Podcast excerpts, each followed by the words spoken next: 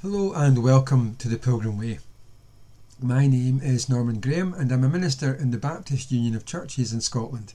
The aim of these signposts is to try and help to connect the text of the Bible with our everyday lives. And today I want to continue a little series of signposts on Advent, a few reflections on that, and I want to read today from the Gospel of Matthew chapter 2 and just the first 12 verses.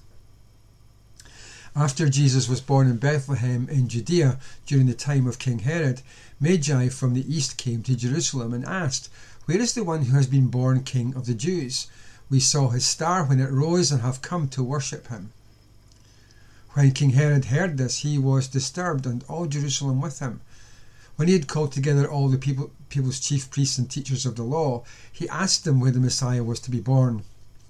"In Bethlehem in Judea," they replied, "for this is what the prophet has written.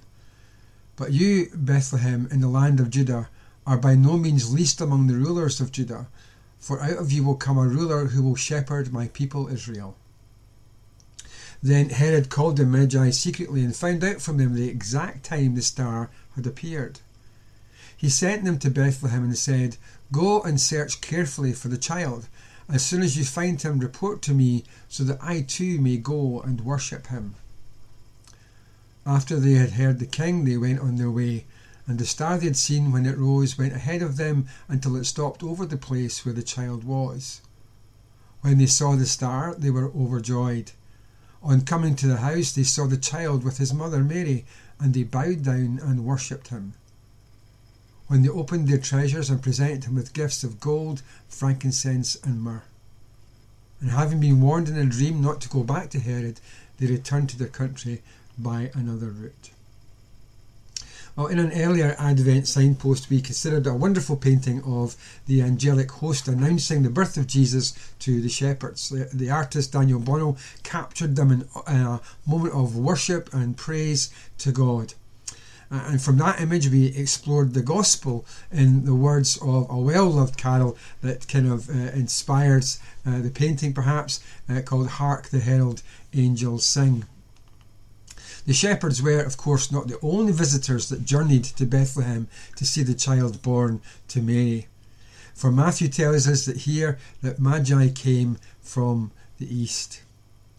The importance of the visit of the Magi in the Christmas story is evident in that it was a subject of even the very earliest Christian art. This image, though quite primitively done, depicts their arrival. It was painted on the wall of the tomb of a woman called Priscilla in Rome sometime around 200 AD. The visit of the Magi has also been a popular feature of Christmas carols, the best known of which is "We Three Kings of Orient Are." It's typical of a lot of carols in that it includes details that are not found in the biblical text, but that have nonetheless become part of the popular mythology that surrounds the Christmas story, even in the church. The truth is that we don't know how many Magi were there. The number three is assumed from the fact that three gifts, gold, frankincense and myrrh, were given to the family. And furthermore, the Bible never calls them kings, and they were not from the Orient as we would understand that term today. The text tells us that they came from the East, but where exactly is that? Well, as Professor Kenneth Bailey points out, it rather depends on where you are standing. For Christians living in Israel, the East would refer to the other side of the Jordan River. And so when Matthew was writing this, it would most likely have been understood as referring to the Jordanian deserts that connect the deserts of Arabia. So not the Far East, the Orient, as they're often portrayed. However, despite a bad start, the carol also allows the gospel to weave through its verses. Everything we know about the Magi is found in Matthew chapter 2, and like many aspects of the Christmas story, there's a lot in it that we probably miss because we think we already know the story so well. The common explanation for their arrival in Jerusalem rather than Bethlehem is that they took a wrong turn, or that the star somehow disappeared and they lost their bearings in the desert. But I think the star actually deliberately led them to Bethlehem, that it happened for a reason, because this story reveals something of who Jesus is and what his message and ministry will be. Firstly, it tells us of the threat that Christ's kingship brings. It kind of takes a real brass neck to arrive at a palace and stand before a king seated on his throne and ask where his replacement is. But that's more or less what the Magi did. Unsurprisingly, Matthew tells us that Herod and all Jerusalem were disturbed at this. And preacher Tim Keller was right to call that one of the great understatements of the Bible. We know that Herod was an unusually violent ruler, even by the standards of his time. He killed most of his own family members to ensure that his absolute power went unchallenged. And so, true to character, of course, read later on in the story, when he realised that the Magi were not coming back to tell him where to find the child, he sent his soldiers to Bethlehem to kill every male child under the age of 2. Population models suggest that there were probably around 30 children that age in the village at that time, but whether it was one child or 30, it was a horrific and devastating atrocity for the people of Bethlehem. However, as far as Herod was concerned, it was just a pragmatic necessity. Jesus would have been probably a year to 2 years old at the time that the soldiers went. It's a sad indictment on humanity that Matthew 2 could have been written yesterday. The world hasn't changed at all. The account of deception and fear, bloodshed, injustice and homelessness is all too familiar. Great evil is abroad in our world. But that raises a question. Why is there evil in the world, and where does it come from? In our politically charged society, those on the left blame the rich and the powerful for the world's evils because they've made themselves rich by oppressing the poor. Those on the right say that actually it's the lazy, shiftless poor who are immoral and irresponsible who are to blame for the world's evils. As is so often the case, both views are wrong. The great Russian writer Solzhenitsyn hit the nail on the head when he said that the line that separates good and evil runs through every human heart. The problem of evil in the world isn't political, it's spiritual. And so the Bible teaches that evil lies within each and every person, rich or poor, powerful or oppressed. Evil lies in every human heart. We are all faced with choices to act for good or for evil every day. Herod's response to the newborn king is therefore our response. And if we had been in his shoes, we would most likely have acted no differently. Notice that the Magi asked about the king of the Jews, and the response was to tell them where the Messiah, the Christ, would be born. The king that the Magi were looking for was the King of Kings. And Herod knew full well that only one king could sit on the throne. The arrival of this king, therefore, was a threat to his rule. And the hidden truth here is that it is also a threat to ours. The cry of our hearts is that of the crowd before Pilate. We will not have this man to rule over us.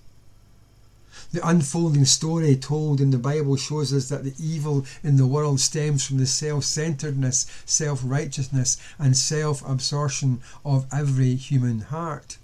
It's the idolatry of ourselves. We want to be God. As one writer puts it, each of us wants the world to orbit around us and our needs and our desires. We do not want to serve God or our neighbour, we want them to serve us. In every heart then there is a little King Herod that wants to rule and that is threatened by anything that may compromise its omnipotence and sovereignty.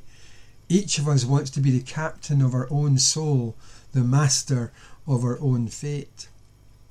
In Romans 8, verses 7 to 8, the Apostle Paul writes that the natural state of our minds is enmity with God, and that our minds don't submit to God's law, as he says in Romans 3, 10 to 11. There is no one righteous, not even one. There is no one who understands. There is no one who seeks God. And when we read a verse like that, we tend to think that it doesn't really apply to religious people like us, because we are, after all, seeking God. But Paul actually spends the first 5 chapters of Romans basically saying that religious people are as hostile to God as the irreligious are. They're just hostile in a different way.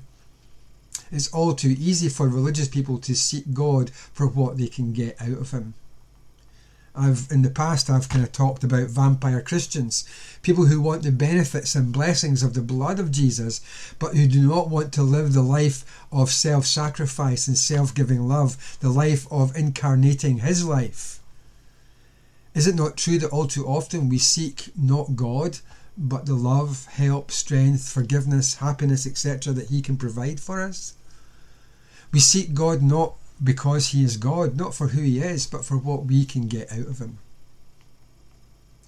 When God turns out to be not at all like we want him to be or expect him to be, when he doesn't provide the things that we think he should, we are left disillusioned, and so many abandon their pretense at faith, or else they continue in lifeless, loveless, and powerless religion.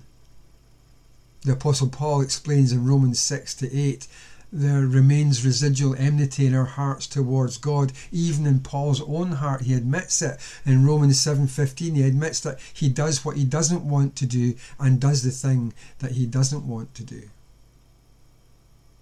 One of the hidden truths of the Christmas story revealed here is that King Herod's violent lust for power points to our natural resistance to, even hatred of, the claims of God on our lives. Why do we find it hard to pray? Why is it so hard to focus our lives on walking in the way of Jesus? Why, like Paul, do we do what we don't want to do? The answer to that is that there is still a little King Herod inside all of us. The daily struggle of disciples is always a struggle between our desire to be in charge of our own lives, which is the idolatry of the self, the most insidious idolatry of all, and the call to surrender our lives to the rule and reign of Jesus Christ, the saving King. As the carol puts it, born a king on Bethlehem plain, gold I bring to crown him again, king forever, ceasing never, over us all to reign. The most disturbing question for the human heart is the one the Magi ask: where is the true King? Who is on the throne of our lives? Secondly, this part of the story, the arrival of the Magi in Bethlehem, tells us of the weakness of Christ's kingdom. The Bible tells us that Jesus comes as king not once but twice. Firstly, he comes as a helpless baby king in Bethlehem. But when he comes again, finally, he will come in power and will end all evil, suffering and death. And you can read about that in the book of Revelation. The first time he comes not in strength, but in weakness, to a poor family in a small village in the middle of nowhere. He comes without the usual royal credentials. He comes lacking social status, wealth, or political power. He spent the first few years of his life as an immigrant refugee, having escaped the violence of a homicidal tyrant, a displaced migrant in the foreign land of Egypt. It's interesting to note that when Joseph brought the family back out of Egypt, he settled in Nazareth, which was about as far away from the centre of royal power as you could get in Israel in those days. So Jesus grew up as a Nazarene in a despised place and people. In John 1:46, when Nathaniel learns that Jesus is from Nazareth, he says, "Nazareth, can anything good come from there?" In modern terms, Jesus was a poor immigrant refugee who was despised because of where he came from. Hardly royal material. And Nathaniel's reaction is quite understandable, because it's human nature, isn't it, to despise people who come from the wrong places and have the wrong credentials. And the rise in racist rhetoric and violence against asylum seekers in the UK is testimony to that. As one writer notes, we are always trying to justify ourselves. We need desperately to feel superior to others, and everything about Jesus contradicts and opposes that impulse. No one from Nazareth could possibly be one of society's elite, certainly not royalty. And yet, this is how God works again and again. God brings his message of salvation not through the powerful nations of the ancient world, the Egyptians, the Assyrians, the Babylonians, or the Romans, but through the Jews, the smallest, poorest, weakest. They weren't even properly a nation when he called them. He kills Goliath, not with a bigger giant, but with a shepherd boy who can't even find armour to fit, and at whom the giant just laughs. God spoke to his prophet Elijah, not in the earthquake, wind and fire, but in the still, small voice. In a culture and time when women were valued for their beauty and fertility, God chose an old woman, Sarah, and not the younger Hagar. He chose unattractive Leah and not the beauty, Rachel. He chose infertile women like Rebecca and Hannah and Elizabeth and made them mothers to some of the most significant characters in the story of redemption. You see, God always chooses Nazareth over Jerusalem. He chooses the girl nobody wants and the boy that everyone else has forgotten. He rejects the wisdom of the world. His ways are not our ways. And yet Jesus, at the climax of his life, ascended not to a throne, but at a cross. His crown then was not one of gold, but of thorns. He came not only as a king, but as the priest who would make the perfect sacrifice, one that could fully bear evil, suffering and death, the consequences of our turning away from God to idolatry. But the sacrifice was himself. He was led like a lamb to the slaughter for us, crucified, dead and buried, the perfect sacrifice. But because he was the perfect sacrifice, death could not defeat him and the grave could not hold him. And so he rose triumphant over sin and death and hell and lives evermore to reign, as the song puts it. He did all that so that we could be reconciled to God, so that we could live as he intended for us, and so that when he comes as king the second time, he can end all evil without ending us. That's the story that this carol tells. Frankincense for Jesus have I, God on earth yet priest on high, prayer and praising, all men raising, worship the earth's reply.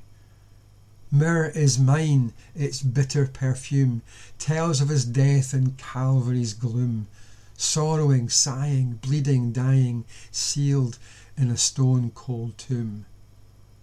Glorious now, behold him arise, King and God and sacrifice. Heaven sings out, Alleluia, Amen, the earth replies.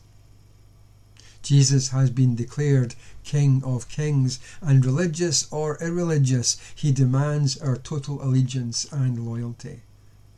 So it doesn't matter who we are, what we've done. It doesn't matter what dark secrets lie in our past or how badly we have screwed up. If we repent and come to God through Jesus, not only will God accept us and work in our lives, but he will also work through our lives to build his kingdom here on earth. But when we come to him, it must be in surrender, to acknowledge that Jesus, and not us, not me, is the saving King. That he's the one who deserves to be on the throne of our lives. And so we come to acknowledge that he is the saving King and to pledge our allegiance to him. And sooner or later, all of us will have to answer the Magi's question. Where is the true King? Thanks for listening.